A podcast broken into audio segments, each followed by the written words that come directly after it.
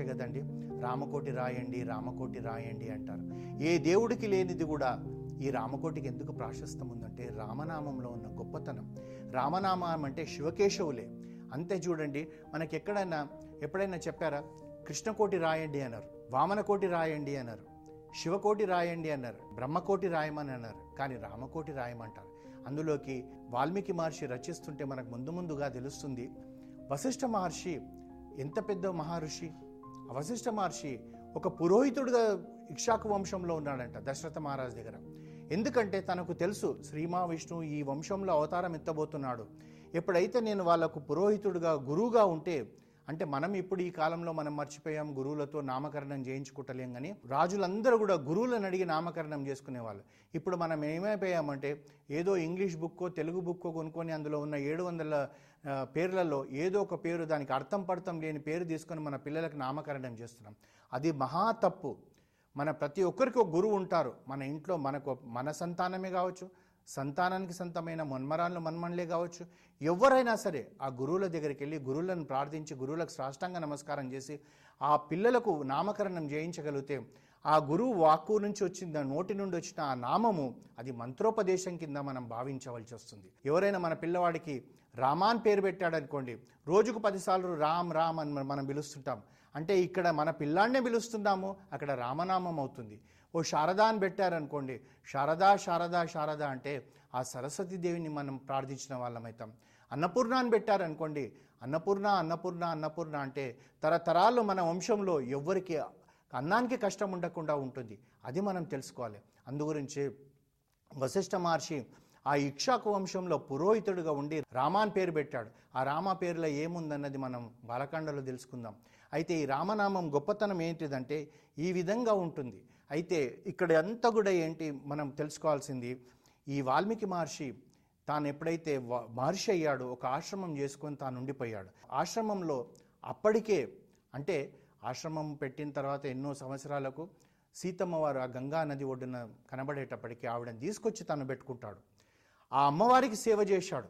అంటే సీతమ్మ వారికి సీతమ్మ వారికి తెలియదు వాల్మీకి మహర్షి అని చెప్పి వాల్మీకి మహర్షికి సీతమ్మ వారని తెలిసి తెలియక ఉన్నా కానీ తాను ఆ అమ్మవారు సీత అని తెలిసి తనకు సేవ చేశాడు కనుక రాముడి యొక్క కథ రాసేంత అర్హత పొందగలిగాడు.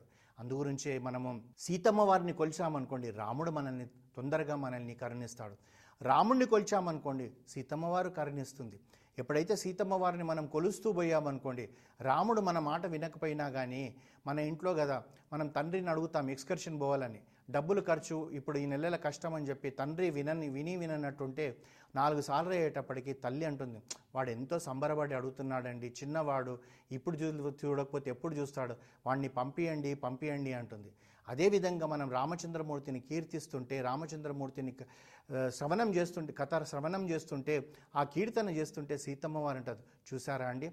వాడు మీ కొరకు ఎంతగా తపన పడుతున్నాడో మీరు వాడిని కరుణించండి అంటుంది. ఈ విధంగా మనం చెప్తూ పోతుంటే ఎన్నో ఉన్నాయి కానీ అది మనం ఆస్వాదించాలి. నర నరాలలో మనం జీర్ణించుకుపోవాలి. భక్తి పారోషంతో మునిగి మునిగిపోవాలి. అంతేగాని మనము లౌకికమైన ఏమి చేస్తామో ఏమి చూస్తాము ఈ రోజులలో ప్రతిరోజు సాయంకాలం ఆరు నుంచి పది పదకొండు గంటల వరకు ప్రతి ఇంట్లో కూడా టీవీలలో వచ్చే సీరియళ్ళలో ఒక్కటన్నా ఒక కుటుంబం గురించి కానివ్వండి కుటుంబంలో ఎలా ఉండాలన్నది ఉందా? అక్కడ ఆడవాళ్ళు విలన్లు అత్త కోడల్ని చంపడానికి చూస్తుంది కోడలు అత్తని చంపడానికి చూస్తుంది కొడుకేమో భార్యని ఇంట్లో పెట్టి ఇంకొక దానితో తిరగడానికి చూస్తుంటుంది ఈ కోడలేమో భర్తకు తెలియకుండా ఆవిడ ఇంకొక దాన్ని చూడడానికి చూస్తుంటుంది. ఇది కాదు మన సంస్కృతి. మన సంస్కృతి అంతా కూడా సీతారాముల మన సంస్కృతి. ఆ సంస్కృతి కొరకే మనము ఇది చేయాలి. అయితే ఈ వాల్మీకి మహర్షి ఎప్పుడైతే వాల్మీకి అయ్యాడో ఆ వాల్మీకి అయ్యి తాను ఆ ఆశ్రమం పెట్టి అక్కడ రామనామ తారకం మంత్రంతో అందరూ జపిస్తూ ఉంటున్న సమయంలో ఒకరోజు ఏమైందంటే తపోధనుడైన ఈ వాల్మీకి మహర్షి తపస్సునందు సాధ్యానందమందు ఆసక్తి ఆసక్తి చూపిస్తూ తాను శ్రేష్ఠుడై ఉన్నాడంట. మునులలో గొప్పవాడైన నారద మహర్షి ఒకరోజు ఈ యొక్క వాల్మీకి ఆశ్రమంకి వచ్చాడంట. ఇక్కడే మనకు శ్రీమద్ రామాయణానికి ప్రసిద్ధిగాంచిన వాల్మీకి రామాయణంలో ఆరంభం మొదలవుతుంది.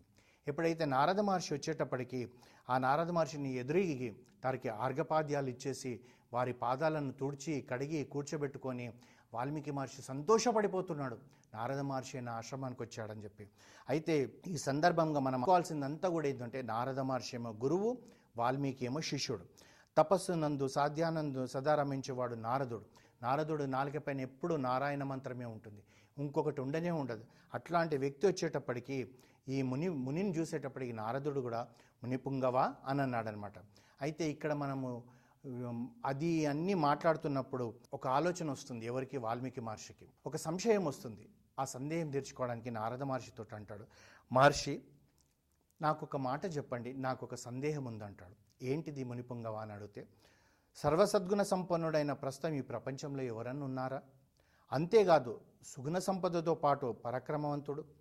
ధర్మజ్ఞుడు కృతజ్ఞుడు సత్యవాక్యములు గలవాడు దృఢవతుడు సదాచారవంతుడు సర్వభూతహితుడు విద్వాంసుడు సమర్థుడు సదాప్రియదర్శనుడు ఆత్మవంతుడు జితక్రోధుడు ప్రకాశరూపుడు అసూయ లేనివాడు పురుషుడు ఎక్కడనున్నాడా అంతేకాకుండా అతనికి యుద్ధంలో కోపం వస్తే దేవతలు కూడా భయపడేటట్టున్న వ్యక్తి ఉన్నాడా అంటాడు. అంటే ఈ పదహారు గుణాలున్న వ్యక్తి ఎక్కడనున్నారా అని అంటాడు. అయితే ఇక్కడ మనకు ఒక సంశయం వస్తుంది. వాల్మీకి మహర్షి ఎవరి గురించి అడుగుంటారు? దేవతల గురించి అడుగుంటారా? మానవుల గురించి అడుగుంటాడా? ఎందుకంటే మానవులలో ఇన్ని గుణాలు ఉంటాయని ఎవరికి కూడా ఆలోచన రాదు. అంటే ఇందులో అన్ని గొప్ప గుణాలే. పరాక్రమంతో ఉండాలి ధర్మంతో ఉండాలి కృతజ్ఞతతో ఉండాలి. ఎందుకంటే ఈ కృతజ్ఞత అనేది రామచంద్రమూర్తిలో ఉన్నంతగా ఎవ్వరి దగ్గర కూడా లేదండి. మనమే ఉన్నాము మనం జన్మ ఎత్తాము. మన జీవనానికి కావాల్సింది ఎక్కడి నుంచి వస్తుందండి అంటే మనం రకరకాలుగా సమాధానం నేను కష్టపడుతున్నానండి నాకు శాలరీ వస్తుంది నేను వ్యాపారం చేస్తున్నాను. కాదు ఈ భూమి నుంచి వస్తుంది. భూమిని వసుంధర అంటారు. మీరు ఏదైనా చూడండి ధాన్యం భూమిలోనే పండుతుంది. తర్వాత నువ్వు చొక్కా వేసుకోవాలంటే పత్తి కావాలి పత్తి భూమిలో నుంచి పండుతుంది. తర్వాత నువ్వు ఇల్లు కట్టుకోవాలంటే ఇసుక భూమి నుంచి వస్తుంది. తర్వాత సిమెంటు భూమిలో నుంచి వస్తుంది. తర్వాత ఇనుము భూమిలో నుంచి వస్తుంది. నగ చేపించుకోవాలంటే భూమిలో నుంచి బంగారం వస్తుంది. తర్వాత వజ్రాలు వైడూర్యాలు కావాలంటే భూమిలో నుంచి వస్తుంది. ప్రతిదీ ఈ వసుంధర ఇస్తుంది. మనం తీసుకొని మనం ఏమిస్తున్నామంటే మలమూత్రాలతోటి మనం రచ్చరచ్చ చేసేస్తున్నాం. ఏ రోజన్నా కానీ అమ్మా నీ నీ కాలు పెట్టి తొక్కుతున్నాను. నన్ను క్షమించు తల్లి అని చెప్పి మనం దండం పెట్టుకున్నామా ఈ భూదేవికి? కృతజ్ఞత చూపెడుతున్నామా? ధ్వంసం చేసేస్తున్నాం. ఎక్కడ ఏది కనబడితే అది తువ్వేసుకుంటున్నాం. అంతేగాని దానివల్ల పర్యవసానం ఏముంటుంది? దాని నుంచి ఇప్పుడు మనం అనుకుందాం. ఈ భూముల నుంచి బంగారం దోవేసుకుంటున్నాం. ఒక కారు కొనాలనుకుంటున్నాం. కారుకు కావాల్సిన ఇనుమంతా కూడా బంగారం భూమిలో నుంచి వస్తుంది. మరి దానికి కావాల్సిన పెట్రోల్ డీజిల్ భూమిలో నుంచి వస్తుంది. మరి ఇవన్నీ వాడుకుంటున్నాం. వాడుకున్న తర్వాత కొన్ని వేల కోట్ల రూపాయలు మీ దగ్గర ఉన్నాయనుకుందామండి. రేపొద్దున ఒక్క క్షణము ఆ భూదేవి వసుంధర నేను వీడికి పంట ఇవ్వను వీడికి నేను పెట్రోల్ ఇవ్వను వీడికి నేను ఇనుము ఇవ్వను అంటే మనము ఏమి చేయగలుగుతాము ఆ డబ్బు కరెన్సీ రూపంలో ఉన్న నోట్ల కట్టలతోటి? ఒక్కసారి ఆలోచించండి. భూదేవిని కాపాడుకోవాల్సిందే కృతజ్ఞపూర్వకంగా ఉండాలి. రామచంద్రమూర్తిలో ఉన్న కృతజ్ఞతనే అది. అందుగురించి ఒకసారి బ్రహ్మదేవుడు భూదేవిని అడిగిండంట అమ్మా ఈ భూమిపైన పెద్ద పెద్ద కుండల కొండలను నేను సృష్టించాను పర్వతాలను సృష్టించాను. కోనేరులను సృష్టించాను సెలేరులను సృష్టించాను నదులను సృష్టించాను. ఇవన్నీ నీకు బరువైతున్నాయి ఆ తల్లి అని చెప్పి ఒక బ్రహ్మదేవుడు ఆ రోజు అడిగితే ఆ తల్లి ఏమన్నదంటే నాకు కొండలు బరువు కాదు బ్రహ్మన్ ఈ నదులు బరువు కాదు నాకు ఈ సెలయర్లు బరువు కాదు మహావృక్షాలు ఇవి బరువు కావు నాకు బరువు అయ్యేది ఒకటే ఒకటి అన్నాడు అన్న. బ్రహ్మదేవుడు ఇవి ఏవి బరువు కానప్పుడు ఇంకేముంటుంది బరువు అని అడిగి తాను చెవులు రిక్కరించుకొని వింటున్నాడంట. అప్పుడు భూదేవి చెప్పిందంట చేసిన మేలును మర్చిపోయేవాడు ఈ భూమి మీద ఉంటే నాకు బరువుగా ఉంటుందన్నదంట. అంటే అర్థం చేసుకోండి చేసిన మేలు మనమే కావచ్చు. మనకు ఎవరైనా మేలు చేస్తే జీవితాంతం మనం గుర్తుపెట్టుకోవాలి. తిరిగి వారికి మనం ఏమి ఇవ్వకపోయినా కానీ మనసులో పలానా రోజు ఆ వ్యక్తి వల్ల నేను బాగుపడ్డాను. ఆ వ్యక్తి చల్లగా ఉంటే నాలాగే ఇంకా పది మందికి తాను చూస్తాడన్న భావన ఆ కృతజ్ఞపూర్వకంగా మనం ఉండగలిగితే మనం భూదేవికి భారంగా.